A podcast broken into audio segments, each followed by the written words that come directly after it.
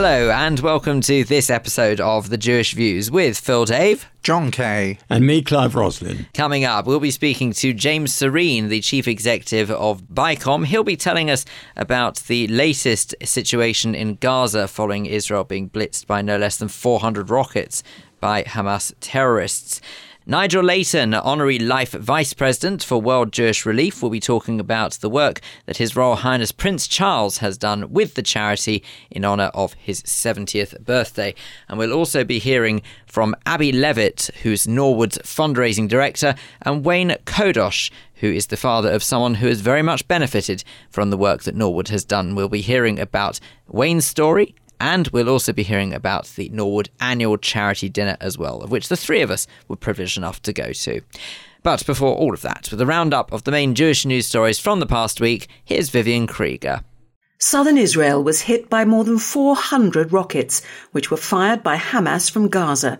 It was the largest ever strike in a single day and overwhelmed the Iron Dome missile defense system. An estimated 50 Israelis were injured or treated for trauma. The attack was in retaliation for an Israeli undercover raid into Gaza last weekend when a Hamas commander was killed along with six other Palestinians. Campaigners against anti-Semitism have won the right to a judicial review into whether the organizer of the Al-Quds Day March can be prosecuted for making anti-Israel comments. Nazim Ali of the Islamic Human Rights Commission had demanded last year that Israel be wiped off the map and that Zionists were partly to blame for the Grenfell disaster. The campaign against anti-Semitism initiated a private prosecution against him, which the Crown Prosecution Service stopped. In New York, a Holocaust survivor has died two weeks after being pushed to the ground at Penn Station by a commuter who was running to catch a train. Kurt Salzinger, who was 89, was with his wife Diana when the incident happened. She was also knocked over. Mr. Salzinger escaped from Vienna before the war, along with his parents and brother, and finally settled in New York in 1938. He became a professor of psychology and wrote many books and articles on the subject. Hollywood stars Tom Hanks and Michael Keaton were among hundreds of people who took part in a march in memory of the 11 victims of the Tree of Life synagogue shooting in Pittsburgh. The rally, which was held in the downtown area of the city, started with a minute's silence and took place under a banner which read Stronger Than Hate, a gathering of unity and love. And finally, Stan Lee, the American Jewish creator of Spider-Man, X-Men, and The Incredible Hulk, amongst others, has died at the age of 95. He co-founded Marvel Comics in 1961 and saw many blockbuster Hollywood films made which featured his creations. After his death was announced, tributes began pouring in from across the entertainment industry. Thank you, Viv. First on the Jewish Views this week, Justin Cohen, the news editor of the Jewish News, joins us to review your copy of that paper for this week. Let's look at the front page. Now, I personally am involved with an East Herts Council interfaith event this coming weekend, this Sunday, to do with a celebration of diverse communities. And it is, if you like, diverse communities that are featured on the front page this week. Yeah, as you know, that we often have in our pages have to report on the bad news on the rising Islamophobia, the rising anti Semitism, on how our country is divided along Brexit lines and all sorts of things.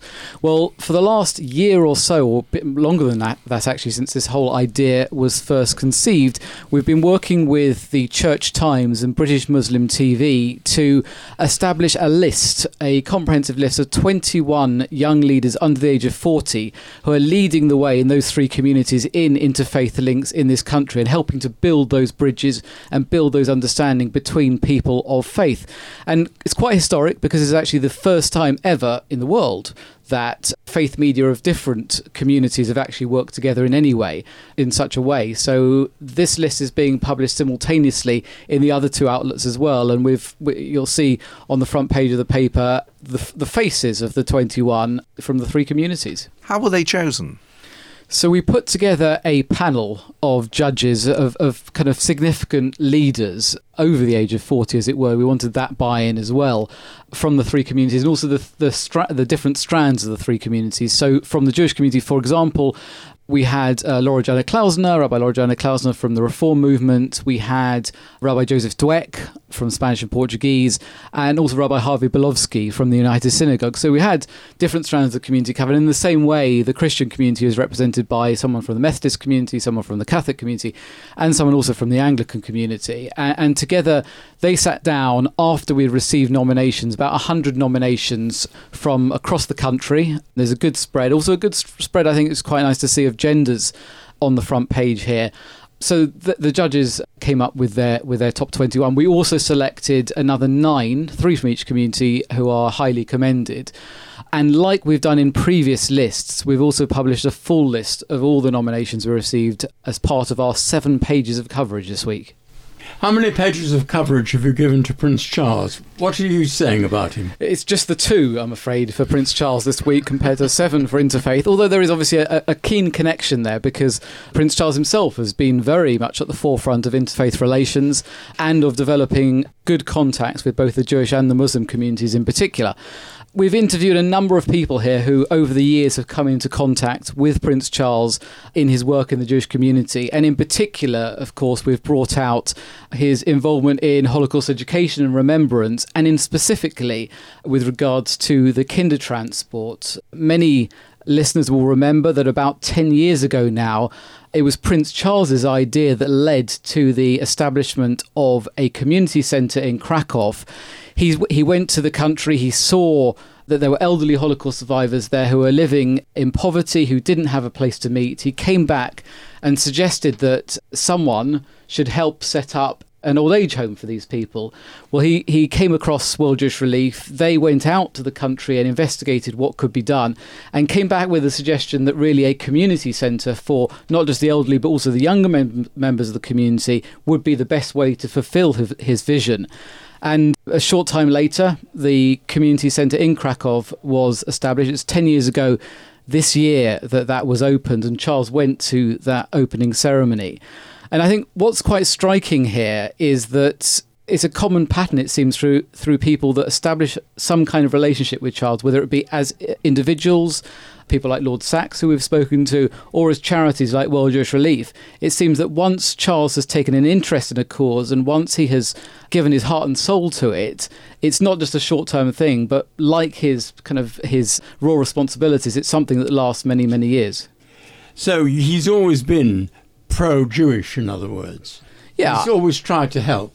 Yes, I think across the board, Charles has shown his support for the community in all sorts of ways. Of course, this year he was at the 70th anniversary celebrations for Israel, a few months before his own 70th at the Royal Albert Hall. His support for the kinder transport has been exemplary. He's visited a number of Jewish schools, JFS, Yavneh, over the years, and I think uh, really, in terms of relations between the royal family and the Jewish community, he has taken this on in a quite astounding way. Well, let's move on because uh, you mentioned Krakow there. Well, I, I believe that from London to Poland, one way or another, for some London taxis. Why have you got London taxis in the Jewish news? What am yeah. I missing? A rather large picture of a London taxi driving across the page, page 11 of this week's paper, and also featuring a Jewish News logo because we are supporting and media partnering on this quite incredible initiative but from the charity From the Depths. They have decided, together with some taxi owners in the UK, three in total, to send a couple of, uh, uh, of London taxis that aren't being used anymore in this country but are perfectly usable across to Poland, and they're going to be used to provide a free taxi service for Polish righteous among the nations. And I think it's quite a quite a heartwarming story. This certainly is. One can only hope, though, that the meter wasn't running when they were being taken from London to Poland. Well, I hope so. I hope so. Well, I hope not even. Let's try and shoehorn. Let's try and shoehorn one more in, and of course we all know that on the 11th of November, we take time to remember those who have served within previous wars. And a week later, people may or may not realize that we have the AJEX Parade, which, of course, honours the Association of Jewish Ex Servicemen and Women. That is taking place on Sunday the 18th, and I believe that AJEX is quite rightly in the paper this week. Yeah, again, two pages for this. We have things that's that's the theme of, of this paper review. We've got a big feature on the existing head of AJEX, Jacques Weiser, um, who is actually stepping down after this year's annual parade, and he's going to be passing on to a fellow called Danny Yank. We've got a joint interview with the two of them, so it's really a passing on of the baton, a passing on of the of the remembrance of the contribution of British Jews to the armed forces. And those, of course, with a keen ear would have heard both of those gentlemen on last week's episode of the Jewish Views. Exactly, absolutely, and we also focus on the fact that a number of JFS pupils are going to be marching uh, as part of this weekend's parade at the Cenotaph because if again if you were reading last week's paper you will have seen that hundreds if not thousands of former JFS pupils enlisted for the war, regardless of their ages in some cases, and their contribution to the war is something that's not particularly well known. But they are they've done a number of activities in school to link what happened then to their pupils now and to teach them about what happened, and they're going to be taking part in in the parade as well. And just to clarify, that's quite unheard of. We don't normally have JFS pupils marching in the AJEX parade, do we? No, I, I, think there's often concerns about how the AJEX parade is given a longevity in the future once servicemen are no longer taking part. In the same way that we have the concerns about once Holocaust survivors have gone, what happens? Well, this is a fantastic, I think, starting point, and hopefully will provide an example for other schools to actively take part in the parade in future years. Terrific. Well, we look out for that on Sunday the 18th, and of course, it's also in the paper on what page? That is page five. Fantastic. Justin Cohen, news editor of the Jewish News, thank you very much. That's where we'll have to leave it for a look at the paper for this week. But do not forget you can pick up your copy of the Jewish News every Thursday across London, or you can read the e version at jewishnews.co.uk. You're listening to the Jewish Views in association with the Jewish News. Now, throughout this week, more than 400 rockets have been fired into Israel by Hamas militants, overwhelming the Iron Dome defense system. The latest attack has left many Israelis needing treatment for injury or trauma. James Sorene is chief executive of BICOM, the Britain Israel Communications and Research Centre. He joins us now. James, how did this start in the first place, this latest flare up? Well, this latest flare up began when elite Israeli uh, special forces team were in Gaza on some kind of undercover mission and they were discovered, a firefight ensued, and then in response to that, and the fact that the firefight led to the death of about five or six Hamas fighters and a, and a local Hamas commander, Hamas and the Palestinian factions in Gaza decided that they wanted to have a significant response on Israel because of what happened. Now, that response could have been calibrated on a, a, quite a wide spectrum, but for various reasons, they made a decision for a very, very severe response. And as you said, hundreds of missiles and mortars fired at Israel, and perhaps most significantly, a anti-tank missile was fired at a bus on the Gaza border, which just seconds earlier was full of Israeli soldiers. So there, there was real intent about what Hamas and the Palestinian factions were trying to do here. So, had the Israelis not gone in in some sort of undercover mission, might this not have happened? Well, I think we've got to be careful about cause and effect here. These kind of operations are taking place all the time. I mean, Israel and various elements in the army and, and in the Shin Bet, the National Security Agency, are carrying out operations against, against Hamas all the time. In the West Bank, you know, we heard the head of the Shin Bet just last week saying that there have been hundreds of attempts by Hamas to carry out terrorist attacks in the West Bank. So there's a shadow war going on, and it's pretty intense. We just got a glimpse of that shadow war. It's possible that that undercover operation could have just got in and out without being detected, and we would know nothing about it. The other thing, in terms of, you know, was this direct catalyst? Hamas wanted a response, but it could have been something else that happened in the next couple of days. There's been a cycle of attack and retaliation that's been going on really since March when they made the decision to start border incursions on the Gaza border and to have all these violent protests. So, so we're in the same cycle, really, that's been carrying on. I'd see this more as this was just a this was just a spark that they decided to use for their purposes. Now, Israel responded quite strongly, But now, at the insistence of the Israeli Prime Minister Benjamin Netanyahu, there appears to be a truce between Hamas and the Israeli government. Now, this has resulted in the Defense Minister Avigdor Lieberman having resigned and taking his uh, coalition party out of the governing coalition. Therefore, what can this have in terms of the impact on, on Israel's stance and its future in terms of governing? Because there's talk of an early election. Yeah, I mean, the intersection here between the politics and the actual military strategy is, is, is, is fascinating, as, as, as, you would expect. There's a real debate about Israel's response and whether it was tough enough. In fact, there's been a debate that's been going on since March that Israel hasn't been tough enough. And there's a lot of Israelis who are unhappy, particularly in southern Israel, who are basically saying, you know, our lives are being ruined by this. You know, you can see just this week where people living near the Gaza border spent, you know, 24, 36 hours in air raid shelters. They believe the response hasn't been tough enough. Um, yes, 150, 160 strikes on installations in Gaza, Hamas military targets. But, you know, these are the kind of strikes which are very precision, they're intelligence led, and there are all sorts of stories of, you know, warning to the Al Aqsa Hamas TV station before it was bombed. There was a report I just bef- saw before from the Telegraph where they'd spoken to somebody who was on the phone to the Israeli army for nearly 45 minutes, being urged to evacuate and make sure that the neighboring buildings were evacuated so that the neighbors of a Hamas building were not harmed. So these are very particular kinds of strikes, and there are people in Israel saying this really didn't hit hard enough. And also, let's remember, there is an entire subterranean command network that Hamas and the other Palestinian factions have. And let's think about it. There is there is an entire like spider's web of installations uh, and accommodation underground in Gaza, which these factions have been using for a long time, and they are simply untouched when these uh, strikes happen. So is, some Israelis are saying it's not tough enough. You're right. Avigdor Lieberman resigned. He has been saying for some time that he wanted a tougher response, and he clearly was not happy at this ceasefire with Hamas and the other factions that was agreed. But there's, there's a cold logic here, which is that Hamas doesn't want a full scale war, but it will take part in limited attacks on Israel. Israel does not want a full scale war either. And, and Bibi Netanyahu, for all the kind of brickbats thrown at him that he's some right wing extremist, he's a very, very cautious military leader. I think under his premiership, there have been the fewest amount of Israeli casualties. He hasn't committed to that many operations. The latest one is in 2014. He's very reluctant to take Israel to war. And he also knows that after that loss of life of a war, you'd be back to the same reality, which is Hamas is in control of Gaza, and there's only really a political solution they need to pursue.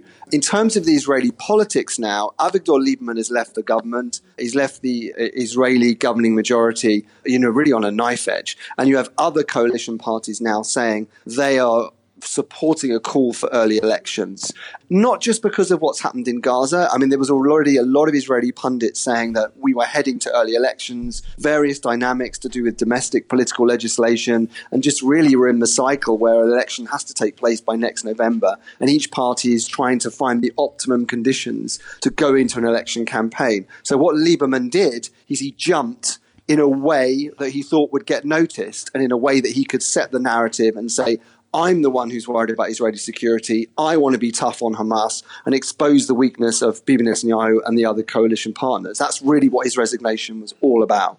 With regards to the previous attacks that we have witnessed on either side, mm. there is something once in a while that crops up with these attacks that where one stands out, and for some reason this one stands out. It just feels mm. a bit different this time. And even though you even referred earlier on to saying that these sort of attacks do happen quite often and sort of all the time, but this one somehow is is different. Is that right? Well, this one this one stood out in terms of scale. I think we saw the largest number of missiles and mortars fired almost ever in such a short period of time. Over a 24 hour period, you saw 500 odd missiles and mortars fired. That's, that's a huge level of intensity. And there was something quite specific that Hamas and the Palestinian factions did was they concentrated fire on specific areas in a deliberate attempt to overwhelm the Iron Dome missile defense system. And they were successful at doing that. They managed to hit houses in Ashkelon and you had a, it was actually a Palestinian man from Hebron who was in a house in Ashkelon who was killed, and there were two, I think, Palestinian women who were severely injured. So yeah, they they they scored direct hits, and they did that because of the scale and the way that they did it, and they did that quite deliberately. So that was that was very noticeable, uh, and there was there was real intent there, uh, as I mentioned earlier, to cause maximum damage. But the intent was capped.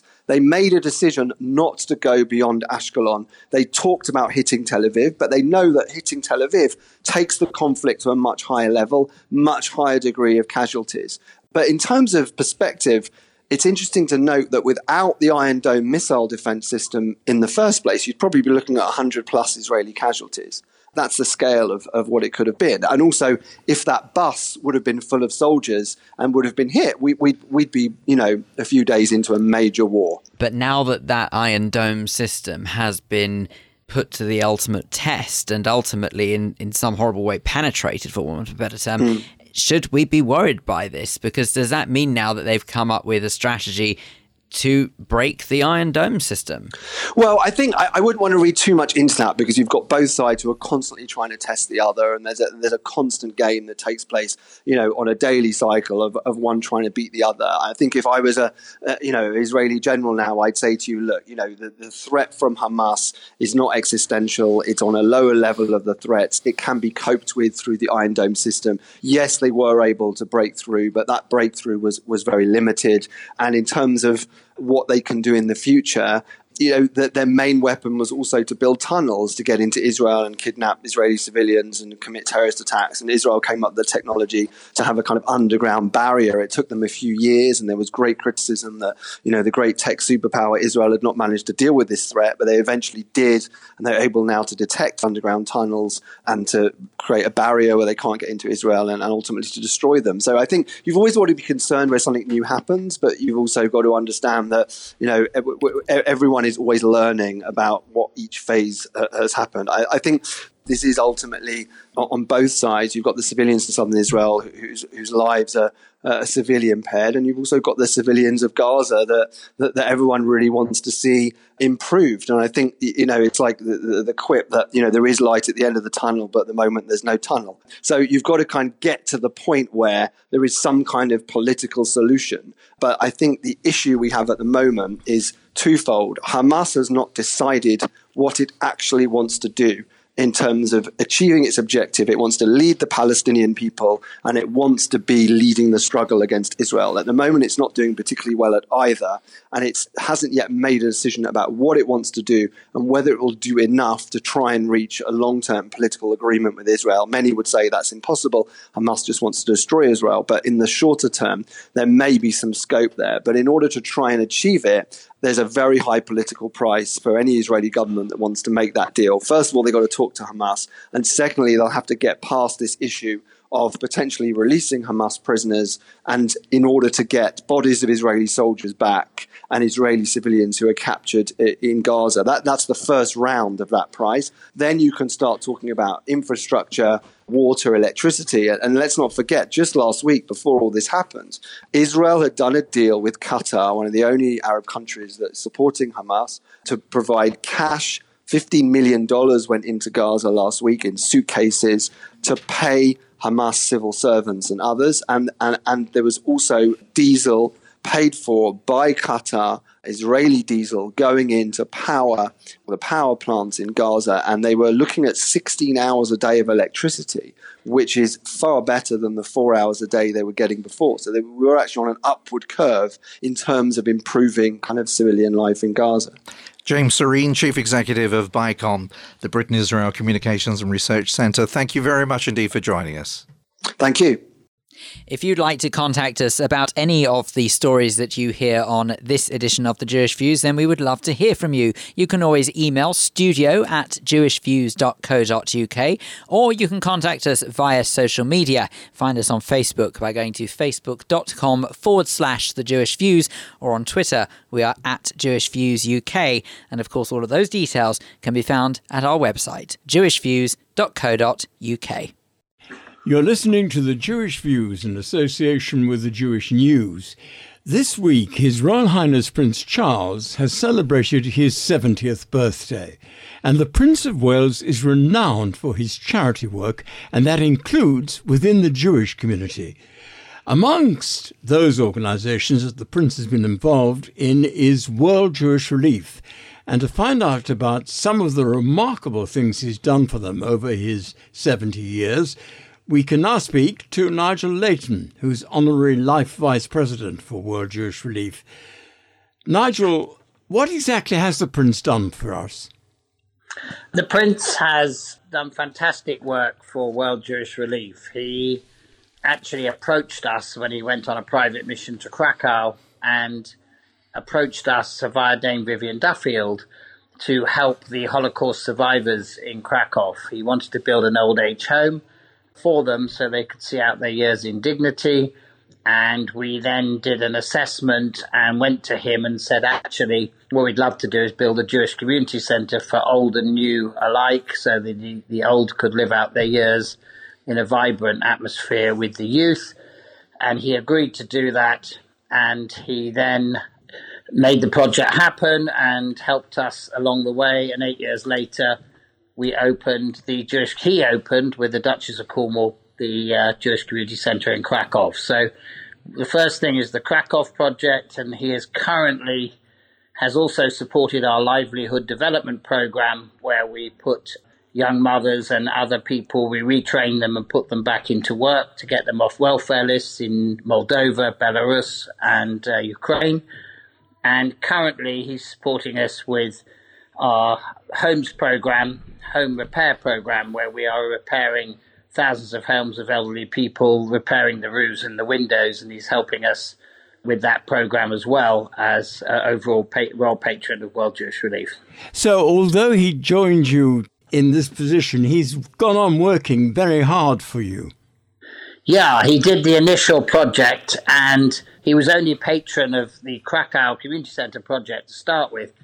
And he has developed that into helping with the other project. And I think three, two or three years ago, became our full royal patron. And, you know, he, we couldn't have asked for more for him of, of what he's done. What amongst all those things that he's done for you, what is the thing that you think is the most important of all?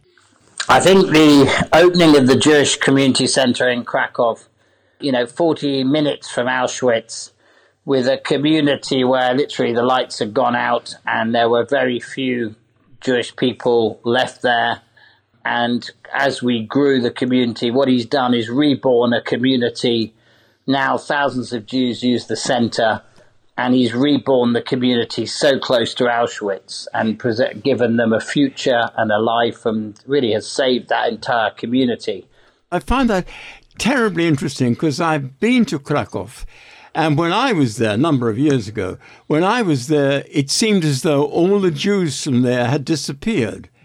And, and this is what, what we were told initially.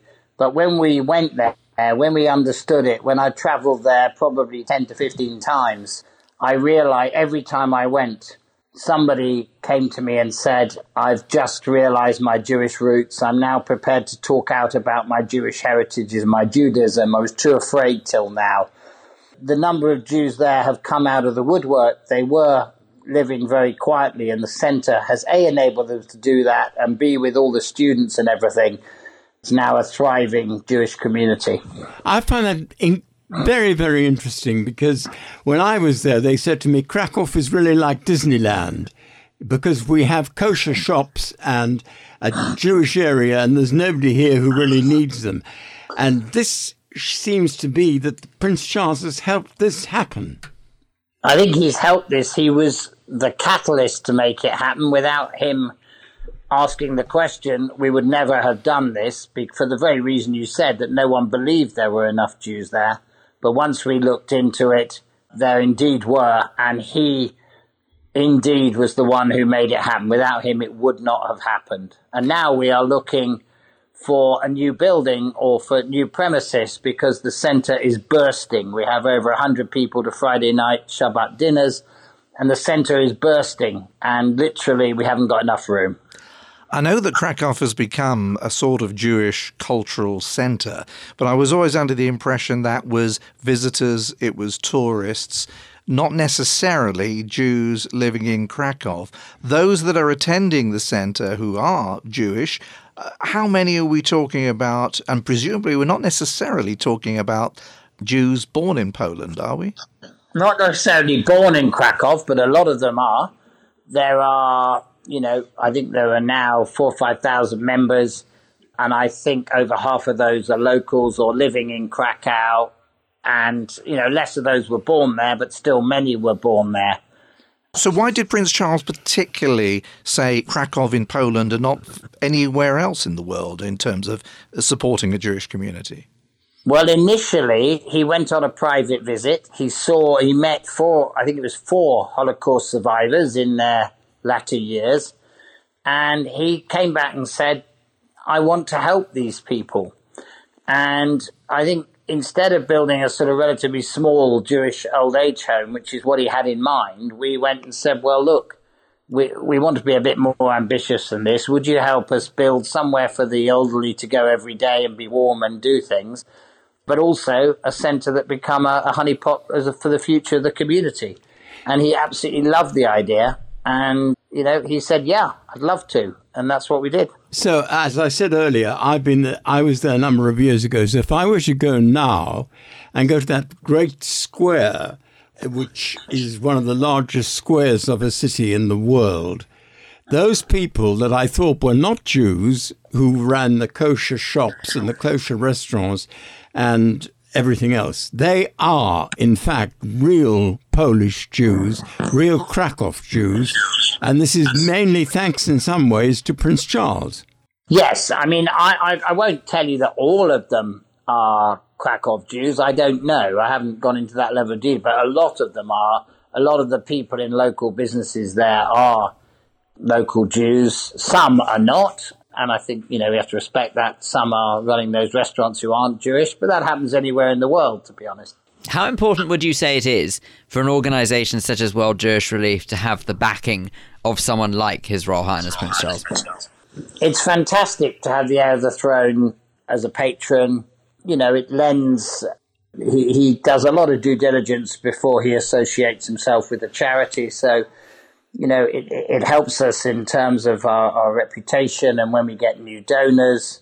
But more importantly, just to have somebody who is actually really passionate about the cause, passionate about helping people in need. He's come to our dinners and has been moved. And actually, at the last dinner he came to, we showed him a video of our home repair program. And his, his question at the table was, How much do you need to raise? How can I help? And that sort of attitude is is uh, is uh, you know invaluable, and to have his endorsement is is, is wonderful. And he's going to continue doing that, I imagine. He's going to continue doing that. He's you know, and, and and he's just you know he's helping us with our current program, and then you know hopefully when we've done that he'll help with another. But every time we've asked him to help with another program when he finished the previous one, he's been delighted to do so. It's delightful to hear that, Nigel Layton. Thank you very much indeed. If you'd like any more information on any of the stories or the guests that you've heard in this episode of the Jewish Views, then go to our website, jewishviews.co.uk. You're listening to the Jewish Views in association with the Jewish News. Now, on Monday evening, Norwood hosted a rather lavish annual dinner at the Grosvenor House Hotel in central London. It was attended by over a thousand supporters of the charity and included entertainment from the winner of this year's Britain's Got Talent, Lost Voice Guy. How do I know this? Well, that's because the three of us, namely Clive, Jon, and myself, were lucky enough to be invited. To talk about the evening and how it went, we can now speak to Abi Levitt, Norwood's fundraising director, and Wayne Chodosh, someone who knows only too well about the work Norwood do. They join us in the studio now. Welcome to you both. Hello. Abi, I think I will start off with you based on I mentioned a rather lavish dinner that we all attended earlier on in the week. And my goodness me, it was a fantastic affair, was it not? It was a fantastic affair both in terms of how many people want to still join us every year to, to celebrate what we do, but also in terms of the fundraising. It's our main fundraising event of the year. And so, what happens on that evening is hugely influential around the success of Norwood in terms of the work we can do every year. And the figures that were being battered about on the evening were quite eye watering. Millions of pounds we're talking that is required for Norwood to be able to function. how much, dare I ask, was raised from? Uh, are we allowed to know how much was yes, raised? Yes, yes, we we we announced it. We have a lot of pressure from our trustees to come up with a figure, and we announced it on Monday afternoon, I think, and including gift aid, we think it was in the region of 3.2 million.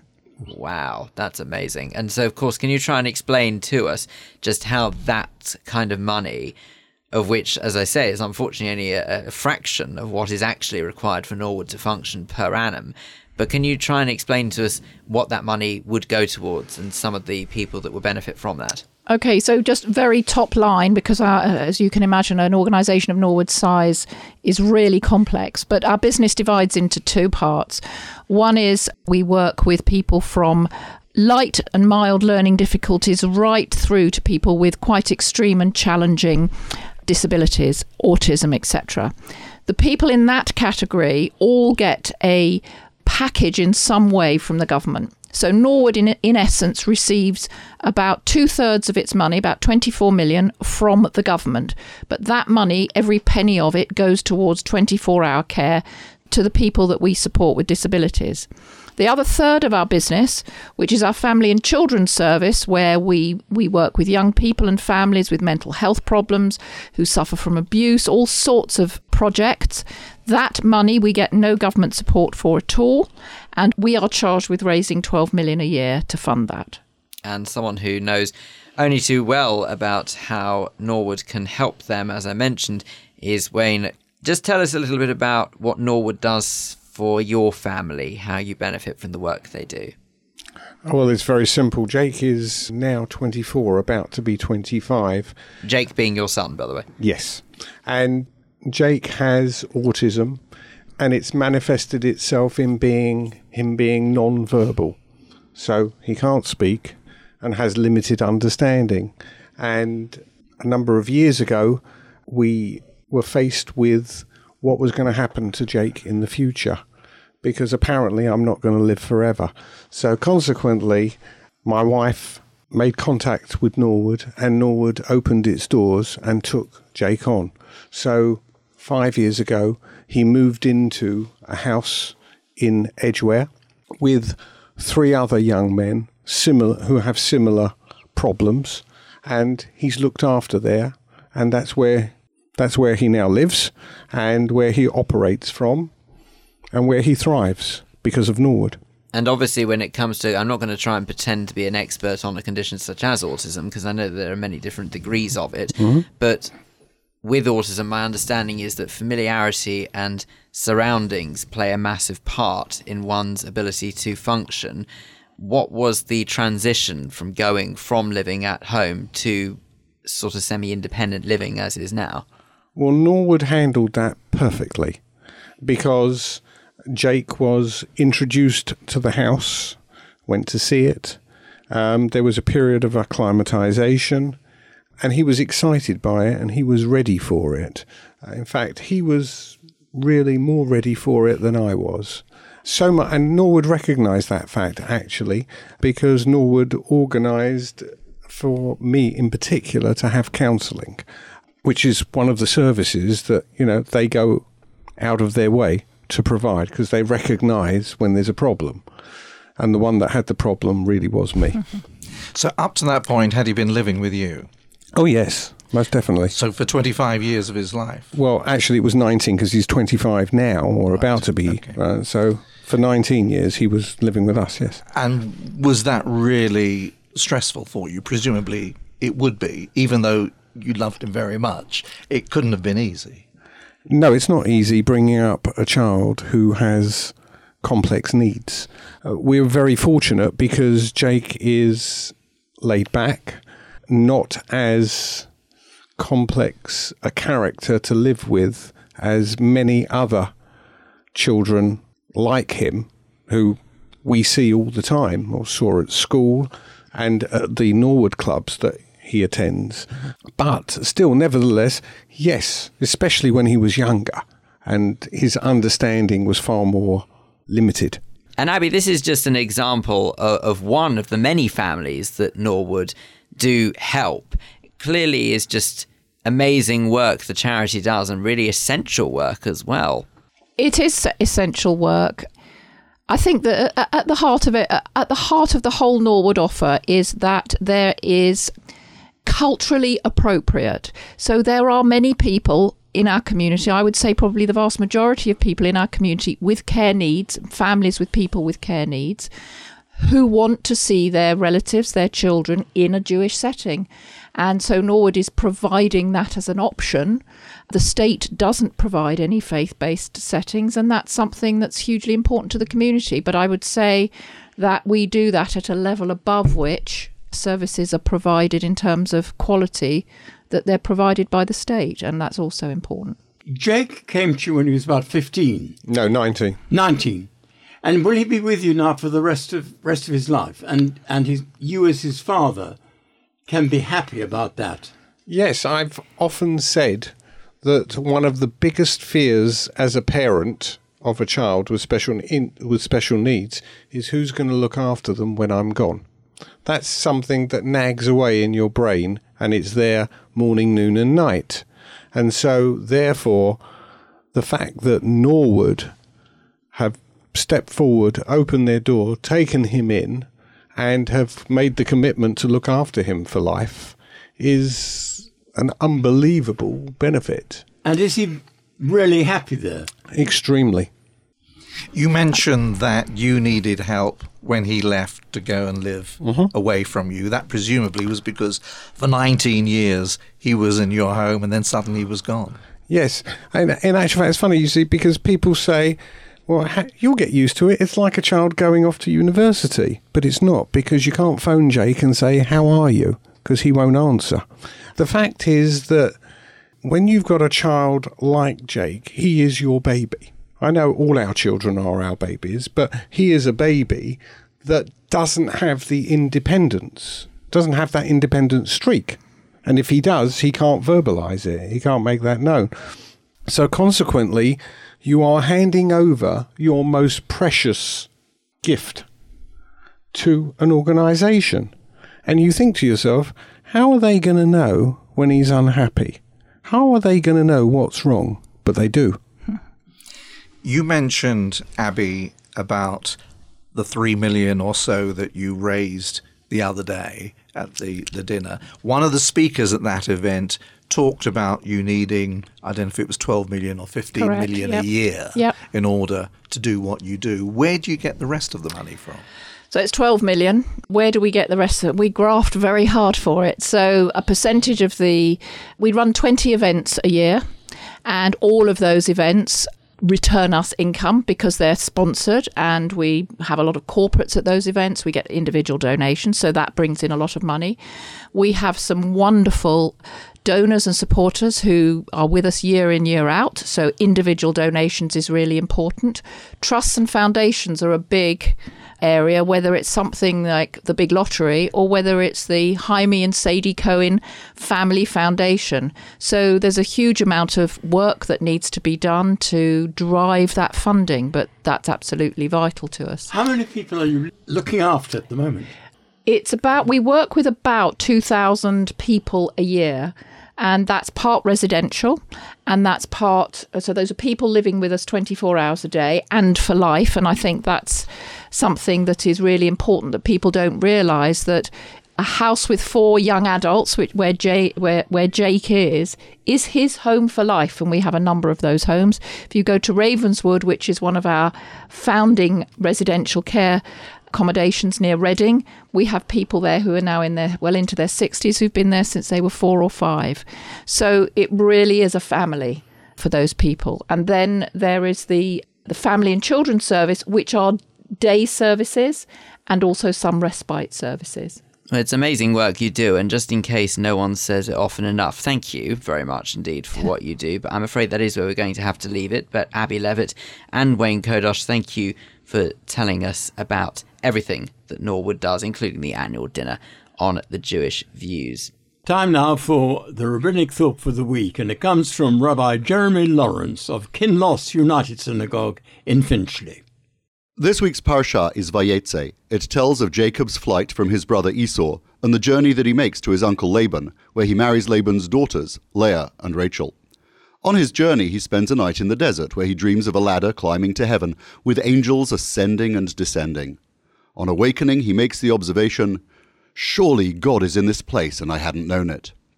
There's plenty of rabbinic debate over this line. There is the concern that Jacob, with all his piety, may have been unaware that God was everywhere. Could this be? Surely he knew.